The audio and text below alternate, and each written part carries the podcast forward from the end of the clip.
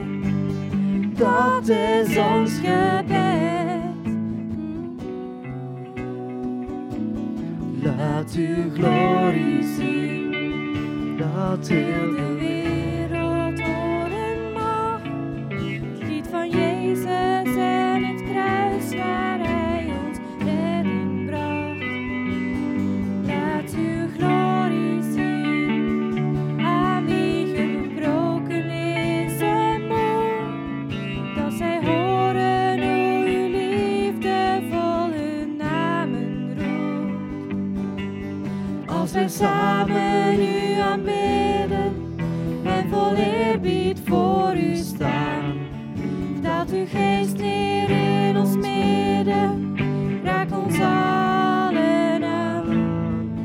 Als wij Jezus naam beleiden, als de enige die redt, toon uw majesteit en glorie, dat is ons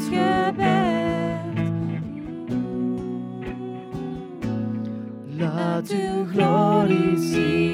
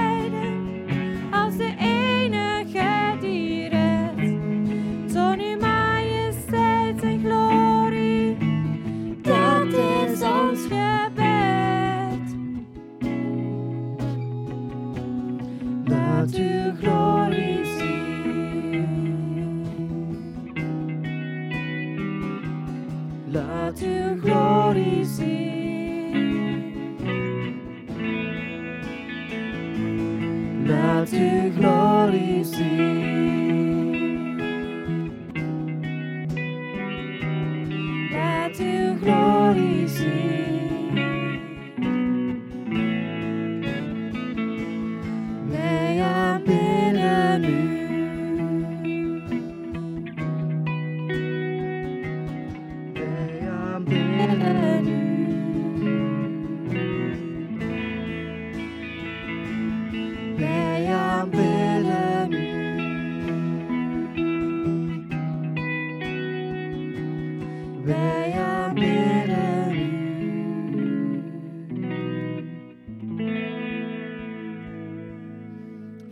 dank wel voor deze dag. Dank wel voor deze mooie dag. We zijn hier samen om en dat u te danken, u te zoeken, terug samen bij u te zijn, u te vinden, samen op weg te gaan, Vader. Dank wel dat we hier echt samen mogen komen. Vooral echt dat u ons allemaal aanraakt, dat u onze harten echt opent. Dat we mogen ontvankelijk zijn voor het woord dat u ons zal brengen. En dat we echt bemoedigd mogen zijn. Dat we terug met hoop mogen teruggaan, met kracht mogen gaan. Dat we samen andere mensen mogen aanraken. En dat we samen elkaar mogen opbouwen verder. De komende dagen, de komende weken, de komende maanden. Dank u wel, Vader. Amen. Welkom deze ochtend allemaal. We gaan een aantal liederen samen zingen. We gaan samen danken. Echt danken en daarna gaan we kindermoment hebben. Stefan gaat ons deze ochtend de boodschap brengen. Ehm, laten we meteen het volgende lied nemen. Hè. Hosanna, ik zie de grote koning.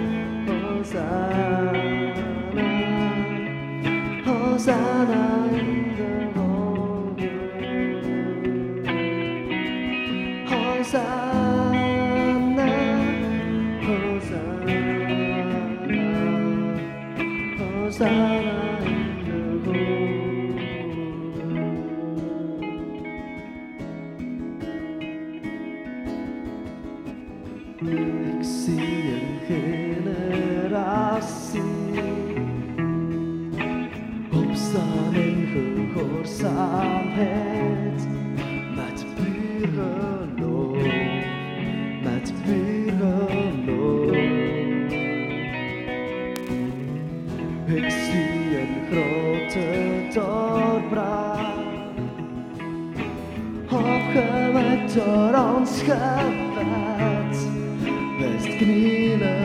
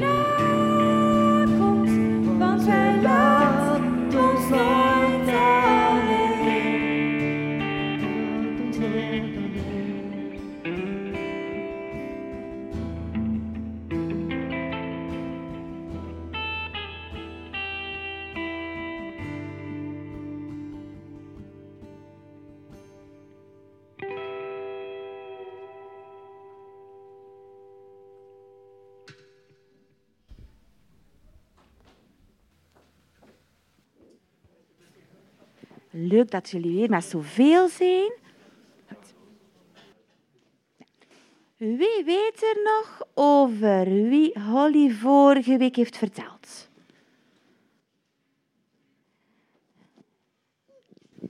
Elias? Elisa? We zijn Elisa, heel goed. En nog- nog een moeilijkere vraag.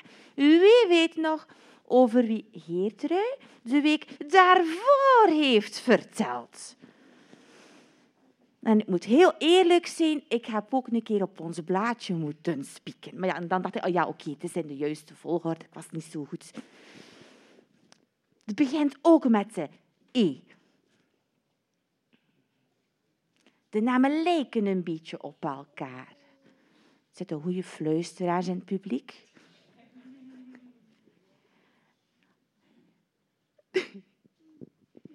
Eli. Ja, over Elia. Heel goed. Dus we hebben al geleerd over Elia. We hebben geleerd bij, bij Holly over, eh, over eh, Elisa. En dat waren allemaal... Wat, wat, wat deden die ook alweer? Jullie hebben dat vorige week verteld. Waren dat profiet? Dat waren profeten. Goed, ik ga vandaag ook vertellen over een profeet. Eentje dat ik, denk ik, dat jullie waarschijnlijk heel goed kennen. Het is Jona. Al van Jona gehoord? Ja, voilà. Goed. En wat moest Jona precies doen? Naar Nineveh gaan. Zeer goed, hij moest naar Nineveh gaan. En weten jullie ook waarom dat hij naar Nineveh moest gaan? Omdat de anderen niet geloven in de Heer Jezus. En Ja, en eh, eh, pijn doen en eh, ze het steelden en al. ja ze deden allemaal dingen dat, eh, waar de Heere God niet zo blij mee was. En hij moest de mensen, dat, dat heet, tot bekering brengen. En zag Jona dat een beetje zitten? Nee. Nee. Heeft hij dat ook, heeft hij direct geluisterd? Heeft hij dat gedaan? Is hij naar Nineveh geweest? Nee. Nee, hij dacht, hmm, ja, maar Heere God, ik ben maar zo'n gewone man. Moet ik naar die hele grote stad gaan? Want weet je, in Nineveh, dat was een, was een wereldstad, een supergrote stad. Je had wel drie dagen nodig om door de stad te trekken. Stel je voor dat je drie dagen nodig hebt om door Kortrijk te trekken. Kan je dat voorstellen? Drie dagen stappen om door de stad te gaan? Dat is een hele grote stad. Ehm, hij zag dat niet zitten. Ik stond een gewone man. En hij dacht, "Mm, misschien gaat de Heere God toch niet doen wat hij heeft gezegd. Want de Heere God had gezegd, ik zal Nineveh verwoesten als de mensen niet tot bekering komen. En eh, Jona dacht, maar ja, God is altijd vriendelijk en God is barmhartig. Ik ga dat niet doen. Ik ga... Ja, en hij was een beetje bang. Ik ga vluchten met een boot naar Tarsis. Kan je vluchten voor de Heere God? Gaat dat zo stiekem?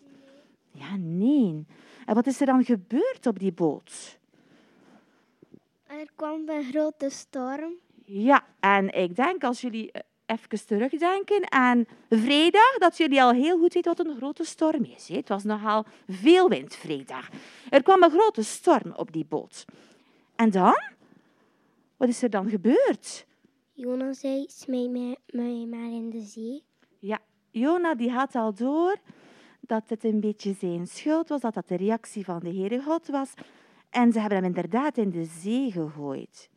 Is zij dan is zij verdronken? Is zij, is zij verdronken in de zee?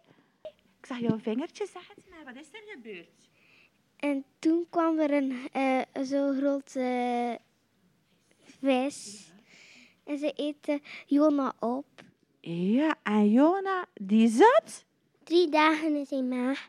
Maar zij kennen het Bijbelverhaal heel goed, super.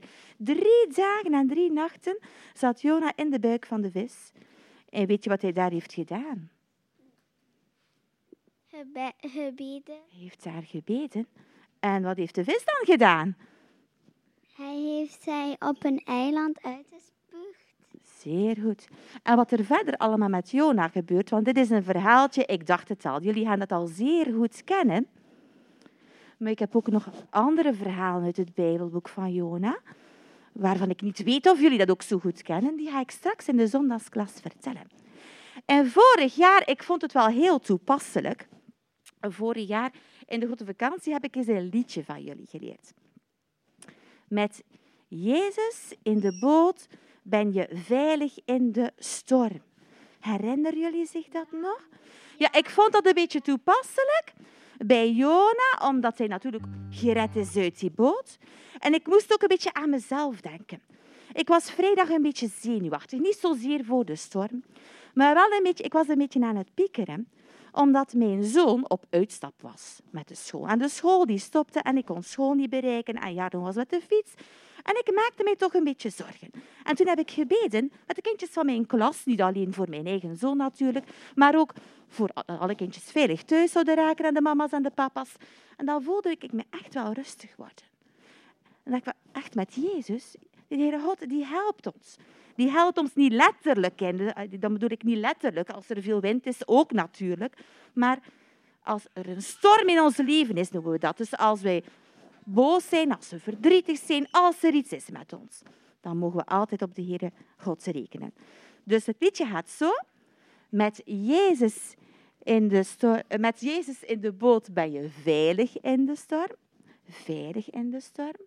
Veilig in de storm. Met Jezus in de boot ben je veilig in de storm als je vaart naar huis. En als, we gaan dat één keer zo zingen en dan gaan we woordjes weglaten. Maar dat ga ik straks uitleggen. Voilà.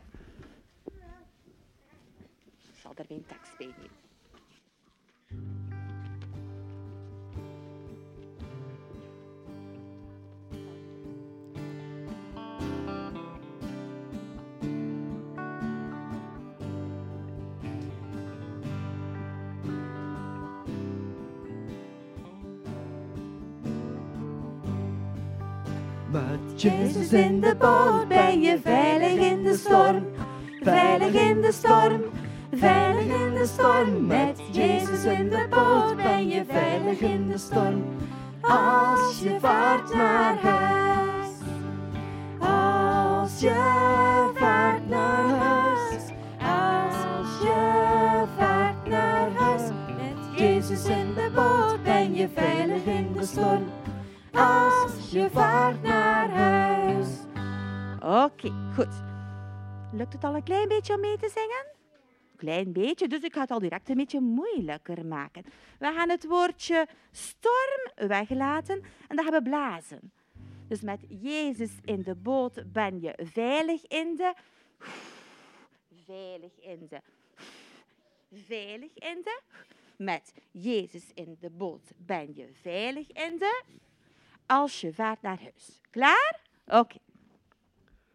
Met Jezus in de boot ben je veilig in de...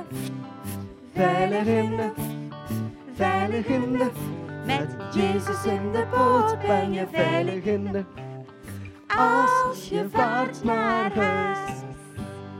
Als je vaart naar huis.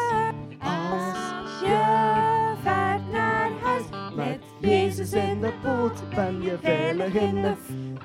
Als je vaart naar huis. Mag ik het nog een beetje moeilijker maken?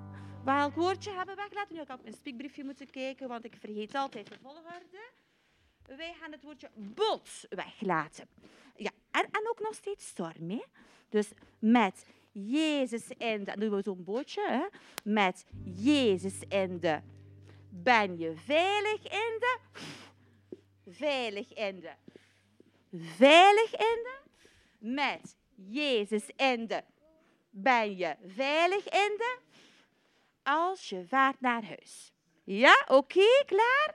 Top. Met Jezus in de ben je veilig in de. Veilig in de. Veilig in de. Met Jezus in de. Ben je veilig in de. Als je vaart naar huis. Als je vaart naar huis. Als je Vaart naar huis. Met Jezus in de... Ben je... Als je vaart naar huis. We gaan er nog eentje bij doen. Ik zie dat nog super gaat. En nu laten we het woordje Jezus weg. En we gaan naar boven wijzen, om het niet te vergeten. Dus ik ga proberen vanaf hier loopt het bij mij soms al een keer fout. Met in de ben je veilig in de veilig in de veilig in de met in de ben je veilig in de als je vaart naar huis. Oké. We zijn er klaar voor. Met In de ben je veilig in de veilig in de veilig in de met in de ben je veilig in de als je vaart naar huis. Als je vaart naar huis. Als je vaart naar met pas op. In de ben je in de als je vaart naar huis. Doen we de laatste ook nog? Ja, zien de grote mensen dat ook nog zetten? Oké, dus met, ja, Jezus zeggen we niet, maar we wijzen met mm, en de mm, bij je veilig gaan we nu niet meer zeggen, maar veilig, we gaan zo, hè, dat is een veilig teken, zo de handjes. Ik ga even mijn briefje proberen hier te leggen. Hopla, drie. Dus veilig laten we weg en de ik ga proberen het juist mee te doen. Want hier loopt het bij mij meestal fout. Dus muzikanten, we doen dit samen. Goed? Klaar? Met, Met in, in de, de in de Met in de ben je. Als je vaart naar huis, als je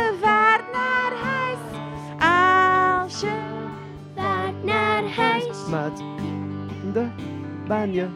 In de. Als je vaart naar huis. Wauw, proficiat. Mooi hoor, superleuk gedaan. Ja, goed. We gaan nog samen bidden.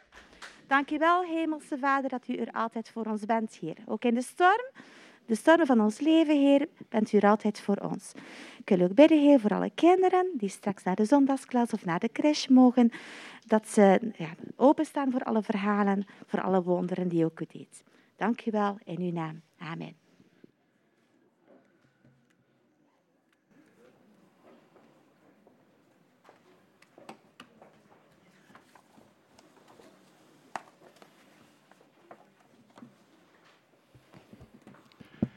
Goedemorgen iedereen. Vandaag wil ik jullie aanspreken over twee versen, versen uit de Filippenzenbrief.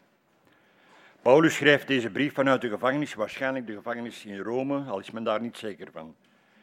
En zijn doel van deze brief is vooral om de Filippenzen te bemoedigen in het geloof en, en hij wil niets liever dan dat ze blijven groeien in geloof. Paulus had een heel nauwe band met de gemeente in Filippi. Misschien wel omdat het zijn eerste gemeente was die hij in Europa stichtte. En hij wil aanmoedigen om te leven als burgers in een hemelse ko- kolonie. En dat ze blijven jagen naar het uiteindelijke doel. En dat vinden we terug in Filippenzen 3. Dus naar het uiteindelijke doel, de prijs van de roeping van God die van boven is, in Christus Jezus. Maar laten we eerst de zegen vragen. Abba Vader, tot u willen wij ons richten, u de enige almachtige en waarachtige. Ik wil echt uw zegen vragen over het woord van vandaag, Heer. Gebruik mij tot eer en glorie van uw naam. Doorwaai deze ruimte met uw geest, Heer, en beroer de harten. Dank u wel. Zegen deze, dit woord, Heer. In Jezus' naam. Amen. En ik wil met u lezen in Filippenzen 2, eh, vers 12 en 13. Ja, dat werkt niet hoor. Ja. En Paulus schrijft, geliefde broeders en zusters, u bent altijd gehoorzaam geweest toen ik bij u was. Wees het des te meer nu ik niet bij u ben. Blijf u inspannen voor uw redding. En doe dat in diep ontzag voor God. Want het is God die zowel het willen als het handelen bij u teweeg brengt, omdat het hem behaagt. Blijf u inspannen voor uw redding. We kennen Paulus als een heel energiek man en ik kan me best voorstellen dat hij dit met nadruk heel krachtig uitspre- uitspreekt. Blijf u inspannen voor uw redding. Paulus schudt zijn lezers op. Geef niet op, hou vol. Het eigenaardige van deze, tekst, van deze tekst is dat het lijkt alsof beide versen elkaar tegenspreken. De christenen in Filippi worden namelijk eerst opgeroepen in vers 12 om zich in te spannen voor hun redding, hun behoudenis. En meteen erachter in vers 13 staat er nota bene als motivatie net het omgekeerde. God is het, die zowel het willen als het handelen bij u teweeg brengt. Hoe zit het nu eigenlijk? In zijn brief aan de Romeinen, in, Romeinen, in eh, Romeinen 7, had Paulus al vertwijfeld uitgeroepen dat hij het goede wel wil doen, maar het lukt hem niet. We lezen daar. Ja, u zult me zal moeten volgen, jongen. Want... We lezen daar, het wensen is wel bij mij aanwezig, maar het goede uitwerken kan ik niet, zegt hij. Dus wat bedoelt hij dan? Wanneer hij zegt dat God ook dat willen en handelen in ons werkt. Het blijft vragen oproepen. Blijf u inspannen voor uw redding. Er wordt ons nog niet geleerd dat wij onze redding moeten verdienen. En ook niet door Paulus, die in zijn brieven er zo vaak op hamert dat we alleen door genade gered worden. Sola gratia, alleen door genade. Dus ja, moet, moet, moeten wij het nu doen? Of doet God het? Of vullen God en mens elkaar aan, 50-50 zeg maar. Wie van jullie kennen magie? Ja? En dan bedoel ik niet magie die blok. Wie kent magie?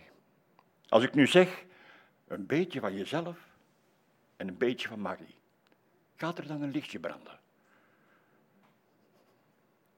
Magie is een smaakmaker. En ik weet niet of we het nu nog gebruiken, maar het was jarenlang een slogan. Een beetje van jezelf en een beetje van magie. Ik veronderstel dat de mengeling is van kruiden. Maak je een heerlijke maaltijd of maak je soep, dan doe je daar een zakje of enkele druppeltjes magie bij en het gerecht of de soep is picobello. Een beetje van jezelf en een beetje van magie. Is dat in het geloof misschien ook zo?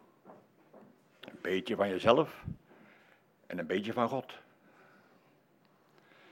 Bij niet weinigen lijkt dat wel de beleving van hun geloof te zijn.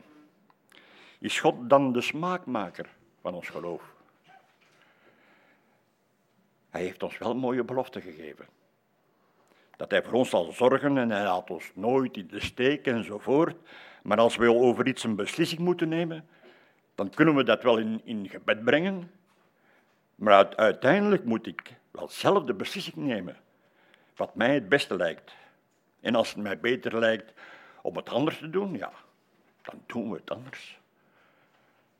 God is er wel, maar voor ons gevoel toch niet heel actief aanwezig.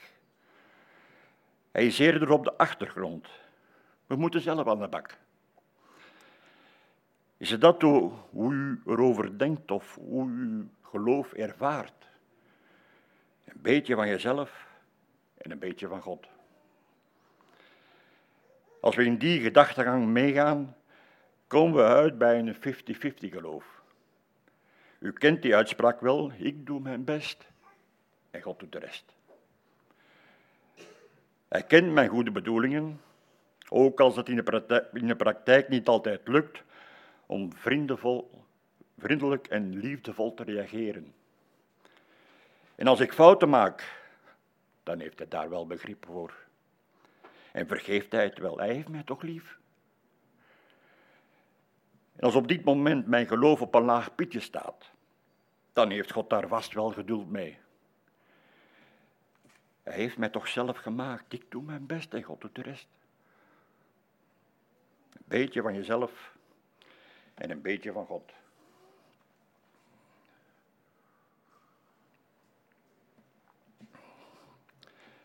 Dit magische geloof geeft ons veel ruimte. Het opent veel deuren die misschien beter gesloten zouden blijven. Het toont allemaal heel aanlokkelijk om uiteindelijk maar uiteindelijk gaat deze smaakmaker alleen maar een bittere nasmaak creëren. Het brengt ons niets bij. Geen wijsheid, geen kracht, geen liefde, geen blijdschap in het hart. Geen redding. Dat mag ik geloven is een doodlopend spoor. Maar wie is er dan verantwoordelijk voor het geloof in mijn leven? Ik of God?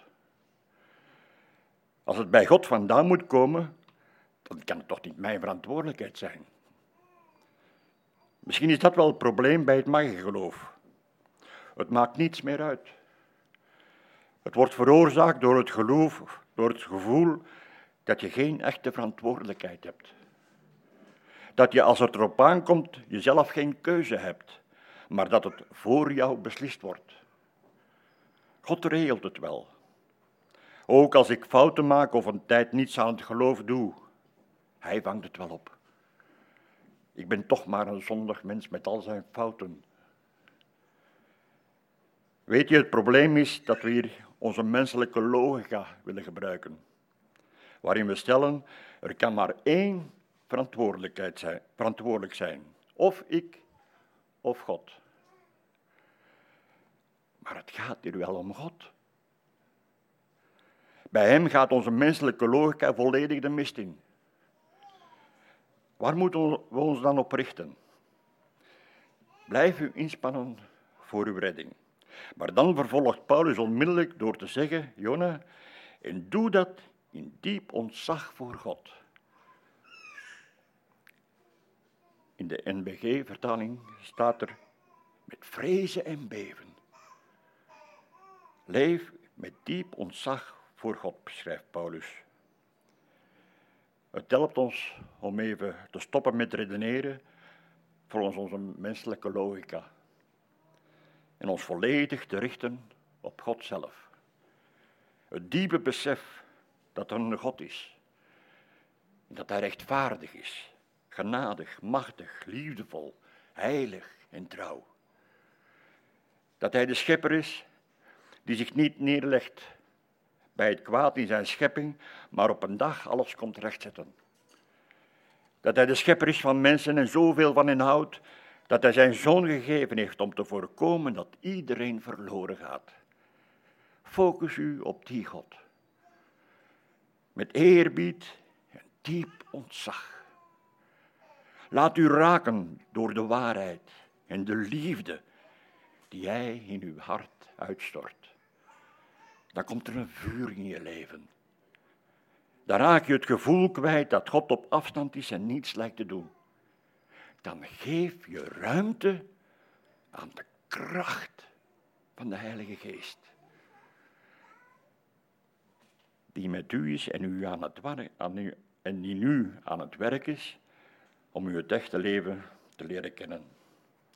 Want Hij is juist degene die in u werkt die ervoor zorgt dat wij ook willen van binnenuit. Die ons in beweging zet, zodat we ook gaan handelen. De stap zetten, de keuze doet maken. Daar kunnen we toch alleen maar diep ontzag voor hebben. Daar kunnen we alleen toch maar heel verwonderd over zijn. Heel wat christenen trachten zich maatschappelijk te engageren ze zorgen voor minder bedeelden, politieke vluchtelingen enzovoort. Maar ze vergeten de zorg voor zichzelf. Ze vergeten het bewerken van de eigen ziel. Laat het duidelijk zijn, er is niets mis met maatschappelijk engagement. Integendeel. Het is zelfs een noodzakelijke tweede stap. Dus is gezegd, dat is ook iets wat door heel wat christenen vergeten wordt, die enkel maar bezig zijn met hun persoonlijke redding.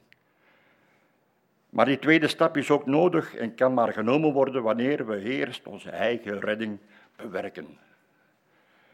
Want zeg nu zelf, hoe kan je bezig zijn met splinters te verwijderen uit het oog van je naaste als je je niet bewust bent van de balken in je eigen ogen? Dit is het waar we moeten aan werken voor we de wereld willen veranderen. In Petrus' tweede brief toont hij ons de juiste volgorde hoe wij ons geloof kunnen opbouwen en verrijken. Span daarom al uw krachten in om uw geloof te verrijken met deugdzaamheid. Uw deugdzaamheid met kennis. Uw kennis met zelfbeheersing uw zelfbeheersing met volharding. Uw volharding met vroomheid. Uw vroomheid met liefde voor uw broeders en zusters. En uw liefde voor uw broeders en zusters met liefde voor allen. Het is een heiligingsproces, een groeiproces dat je hele leven meegaat. Leren afsterven aan de zonde die in je is en ondertussen de vruchten van de geest tot bloei laten komen. De vruchten van de geest ga ik nu niet opsommen, die, die kan je terugvinden in Galaten 5. Maar je kan dus nooit zeggen, nu ben ik er. Iemand die dat zegt, staat nog altijd in de startblokken. Het is een voortdurend groeiproces. Een kleine zes jaar geleden.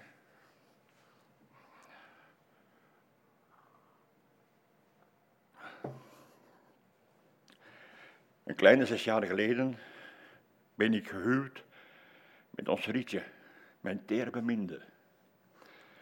Wat gaat de tijd snel. En in de huwelijksdienst stond één Bijbelvers centraal. En sommige, van jullie waren erbij en misschien weet iemand nog welk vers dat, was. Niemand? Om eerlijk te zijn, ik ben het zelf ook moeten gaan opzoeken. Ik wist niet meer hoe het woordelijk ging. Onze trouwtekst was er eentje uit Psalm 92. In de ouderdom zullen zij nog vruchten dragen. Zij zullen fris en groen zijn. Dat laatste laat ik u aan uw fantasie over. Ik kan mij alleen maar uitredden door te zeggen dat het laatste stukje het geestelijke aspect weergeeft, wat eigenlijk ook zo, ook zo is. Fris en groen in het geloof. En nee, dat gaat niet vanzelf, ook niet op ouderdom. Ook op ouderdom doorlopen wij telkens opnieuw de vier seizoenen. Het is al eens herfst en winter, met zijn moeilijke dagen, maar elke keer volgt, er de bloeiende lente die zijn pracht en praal laat zien, laat zien in de zomer. Maar dat gaat niet vanzelf. Het vraagt de nodige inspanning. We moeten dus ons geloof verrijken. En het strafste is, God zorgt niet alleen voor dat we dit zelf willen, hij laat ons er ook naar handelen. En dat is iets wat ons menselijke denken, denken ver te boven gaat. Dit is niet meer een 50-50 geloof. Het lijkt er meer op dat God hier een fulltime job aan heeft. En zou God kunnen falen in, in hetgeen hij in u begonnen is? Nee toch, onmogelijk, nooit. Het is misschien nuttig om ook eens de oorspronkelijke tekst erbij te halen, voor wat betreft dat het God is die in ons zowel het willen als het handelen bewerkt. God is de werkende in u. En ik heb gelezen dat in het Grieks het woord energoon wordt gebruikt. En dat wil zeggen de energieke. God is de energieke, energiek in u. Degene die in u actief is. Het kernwoord is dus energie. En dat roept bij mij meteen het beeld op van een krachtcentrale, waar elektriciteit wordt opgewekt, een energiebron. En ik ga proberen het duidelijk te maken met een gelijkenis. Als je thuis de lichtschakelaar omdraait, dan gaat het licht branden. Met andere woorden, jij doet het licht branden. Tenminste, daar ga je vanuit. Maar dat is helemaal niet zo. U doet helemaal het licht niet branden. Het is de krachtcentrale waar u aangesloten bent. Die laat het licht branden. Jij beslist alleen maar met die lichtschakelaar of je wel of niet gebruik maakt van die krachtcentrale. En zo is hetzelfde met Gods kracht. De schakelaar is er. Je geloof is er. Maar als je het wil laten functioneren, dan moet je de lichtschakelaar omdraaien en de energie van de hemelse krachtcentrale laten binnenstromen. En wat ik nu ga zeggen is misschien raar om het zo voor te stellen, maar ik ga magie er nog eens bij roepen. Laten we ervan uitgaan dat die lichtschakelaar eigenlijk het magiegeloof is. Je kan perfect gelovig zijn, zonder dat je gebruik maakt van die schakelaar. Die magieschakelaar, de smaakmaker, laat je proeven van al wat er voor die schakelaar gaande is. Tot aan die hemelse krachtcentrale. Je gelooft in God. Je gelooft in zijn almacht, zijn kracht, zijn onfeilbaarheid, zijn liefde. Je gelooft perfect dat hij schepper is van het al. Maar aan de schakelaar stopt het. Van, vanaf die hemelse krachtcentrale tot aan die schakelaar is het een beetje van God. Maar dan volgt een beetje van jezelf. En je probeert in eigen kracht te doen. Maar dat licht gaat nooit branden.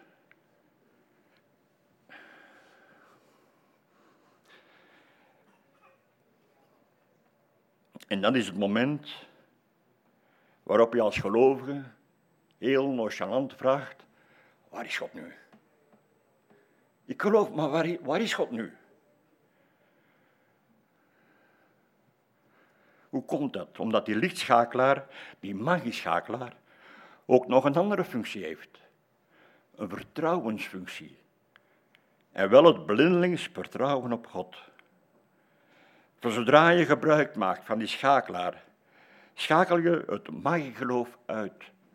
En laat je toe dat Gods kracht, Gods glorie, Gods liefde rijkelijk zal binnenstromen in je hart en in je leven. Je gaat die lamp niet meer nodig hebben, want God is het licht zelf. God zelf zal je de weg wijzen die je moet volgen, als je hem volkomen vertrouwt, blindelings. En dat is niet altijd zo vanzelfsprekend. Zeker niet met onze menselijke logica. Gaan al onze vragen beantwoord, beantwoord worden? Nee. Daarom noemen we dit het geloof. En wat is geloof? Hebreeën 11. Het geloof nu is de zekerheid der dingen die men hoopt en het bewijs der dingen die men niet ziet. Vertrouwt u God? Blindelings? Ligt uw hoop volkomen op Hem? Geloven is en blijft een proces van loslaten van alles wat van jezelf is. En je volledig vertrouwen op God. Uw hemelse Vader die, er, die voor je zorgt en je ontzettend lief heeft. God wil dat we ons vertrouwen volledig op Hem leggen. Waarom? Paulus schrijft in onze tekst, in, onze tekst, in vers 13, omdat het Hem behaagt. Om Zijn welbehagen. Herkent u dat woord? Welbehagen? Dat spraken de engelen over in, in de nacht dat Jezus in Bethlehem werd geboren. Zij riepen en zongen het vol blijdschap uit tegen de erders.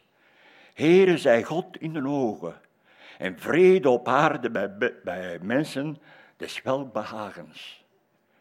En toen Jezus gedood werd, gedoopt werd, klonk er een stem uit de hemel. In Matthäus 3.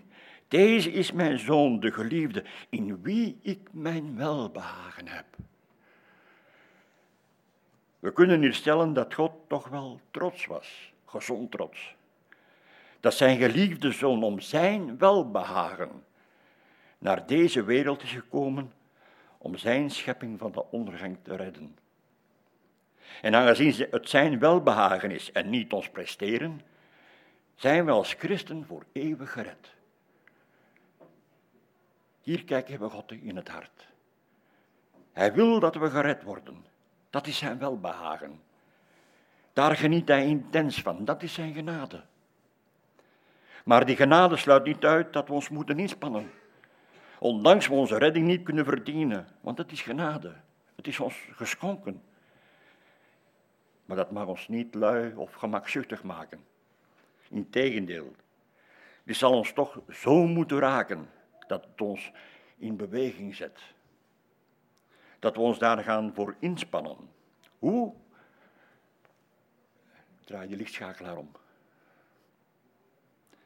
Die schakelaar schakelt het magische geloof uit zodat je verder kan gaan in vertrouwen en in geloof en de vaste hoop op Gods woord. Het geloof is wat er vandaag in u leeft, terwijl de hoop altijd te maken heeft met de toekomst. En daarom zegt de schrijver in de, in, van de Hebreeënbrief, in Hebreeën 12, nu wij zulk een grote wolk van getuigen rondom, rondom ons hebben, laten we met volharding de wedloop lopen die voor ons ligt. Laat ons daarbij alleen gericht zijn op Jezus.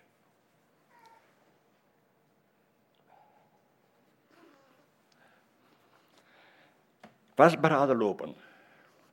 De moed niet verliezen en niet opgeven. Nee, blijven gaan. Blijf u inspannen voor uw redding. Langs de ene kant is het geloof een persoonlijke zaak. Iemand zei in Streffen dat de smalle poort precies zo smal is dat er maar één tegelijk door kan. Je moet het dus zelf doen. Niemand kan dat voor jou doen. Maar langs de andere kant, in onze lezing begint Paulus in het meervoud. Hij begint in vers 12 met geliefde broeders en zusters. Het gaat dus om meer dan alleen je eigen redding. Of zoals Paulus in, in Filippenzen 2, vers 4 en 5 schrijft, heb niet alleen uw eigen belangen voor ogen, maar ook die van een ander. Laat onder u de gezindheid heersen die Christus Jezus had. Jezus is niet alleen voor mij of alleen voor u naar het kruis gegaan, maar voor iedereen.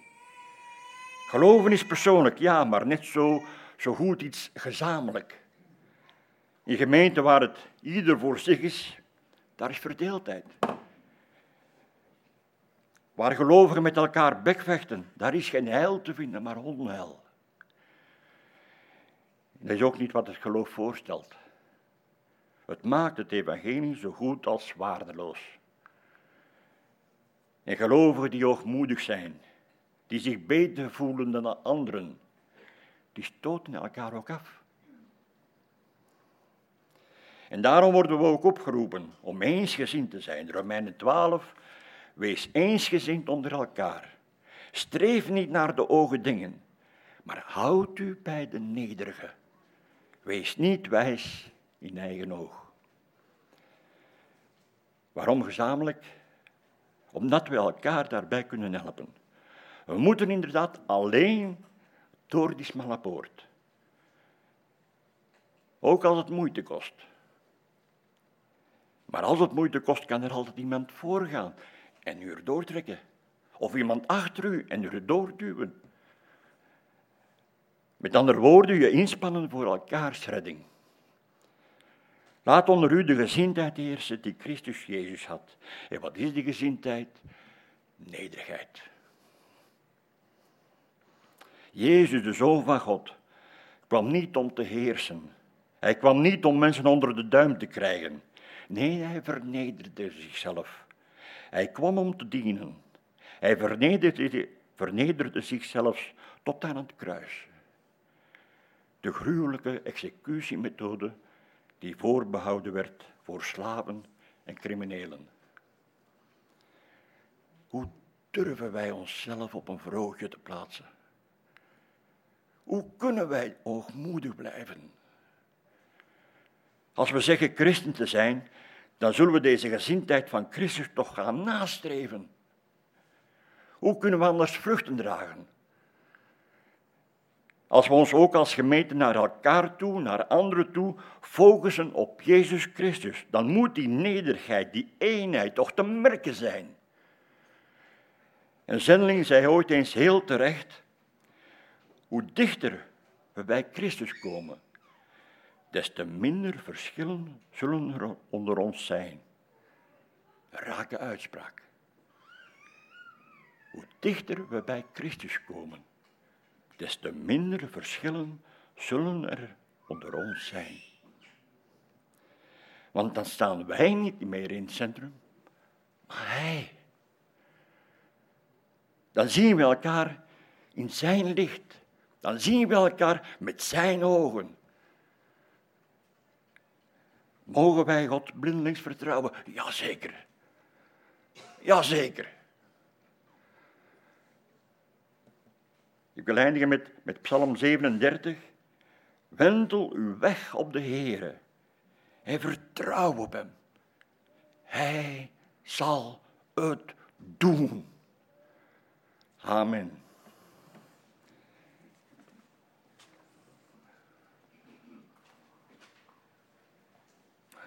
Nu, los van de prediking, zou ik nog even willen terugkomen op de getuigenisdienst van, voor, van verleden zondag.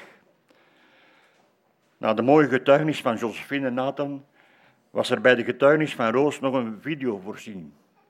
Maar men is die vergeten. Maar eigenlijk was dat oké, want ondertussen is er nieuwe info binnengekomen die nu mee verwerkt zit in de video. Ik had namelijk aan Roos gevraagd of de verantwoordelijke van de plaatselijke kerk in de Filipijnen eens een update kon geven van de kerk. Hoe moeten we ons die kerk voorstellen? Hoe is de toestand? Hoe gaan zij te werk? En de verantwoordelijke van de plaatselijke kerk is zuster Lot. Zij is pastor van Gilkerk Bukkesteed. En Gil is de afkorting van Jesus is Lord. Het is een organisatie zoals ongeveer het VG is voor onze gemeente. Maar blijkbaar hebben de kerken daar allemaal dezelfde naam. Aangevuld met de plaats waar ze gevestigd zijn. U zal het wel merken, ze stellen zich altijd voor als Gill Church, Church. En Buckestate is dus de plaats waar deze kerk gevestigd is. We hadden eerst de pastor, zuster Lot, aan het woord. Daarna een korte impressie van een jeugdrepetitie voor de dienst van vandaag. Er zijn ook wat dia's van de voedselbedeling in de laatste decembermaand. En het wordt afgerond met een kort woordje van Sister Carmela. Laten we kijken.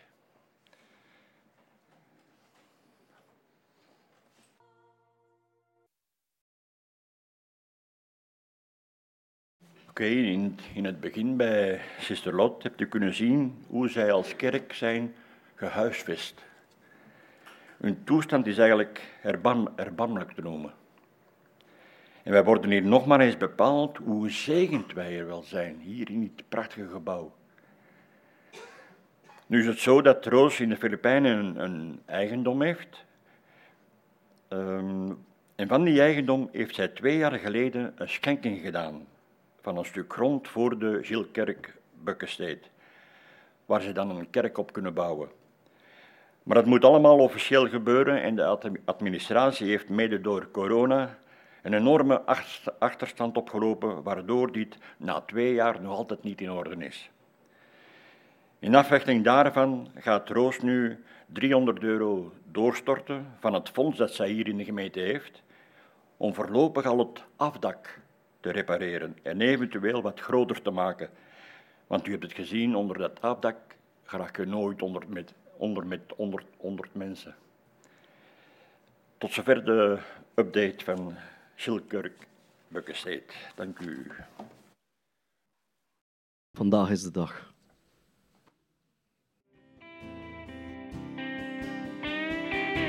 Wat door mijn gedachten gaat, wat mij te wachten staat. Wil dat ik kaarten laat bij u, Jezus. Want ik kan bij u terecht nu doe ik wat u mij zegt. Want wat voor mij is weggelegd door u is goed. Is goed, vandaag is de dag die u geeft. En ik ben dankbaar en blij dat ik leef. Vandaag is de dag die u geeft. En ik ben dankbaar en blij dat u leeft hoef niet bang te zijn voor morgen, want ik houd me aan u vast. Vandaag is de dag.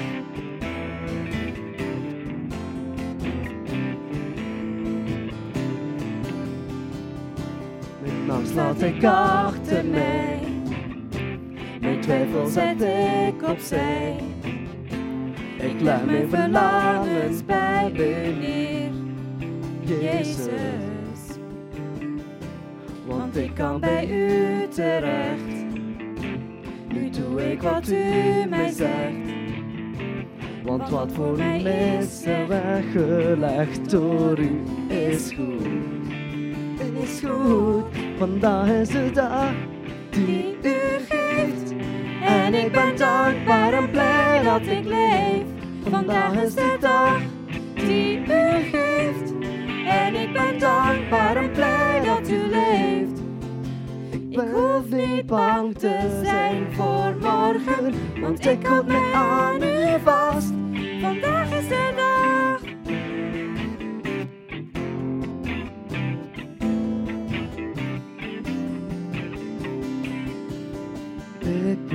Altijd bij u zijn. Ik wil altijd bij u zijn. Uw waarheid houdt mij overeind. Uw waarheid houdt mij overeind. Ik wil altijd bij u zijn. Ik wil altijd bij u zijn. Uw waarheid houdt mij overeind. Uw waarheid maakt mij vrij. Vandaag is de dag dankbaar en blij dat ik leef. Vandaag is de dag die u geeft. En ik ben dankbaar en blij dat u leeft. Ik hoef niet bang te zijn voor morgen. Al mijn angsten en mijn zorgen, weg ermee, ik wil u volgen. U kent mij, houdt mij vast, vandaag is de dag.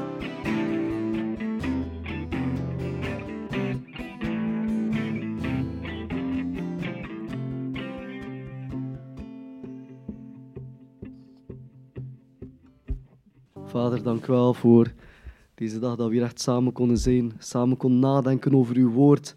Samen u zoeken, samen zingen, samen bidden. Vraagt uw zegen over ons allemaal, over deze gemeente. Dat allemaal mogen groeien, mensen aanraken, mensen bij u brengen. Zorg mogen dragen voor de mensen rondom ons, voor onze gezinnen, voor onze families, onze vrienden, onze collega's, onze buren, Vader. Dat we echt zorg mogen hebben, liefde mogen hebben, Vader. Dank u wel voor deze hele mooie dag, Vader. Dank u wel. Amen.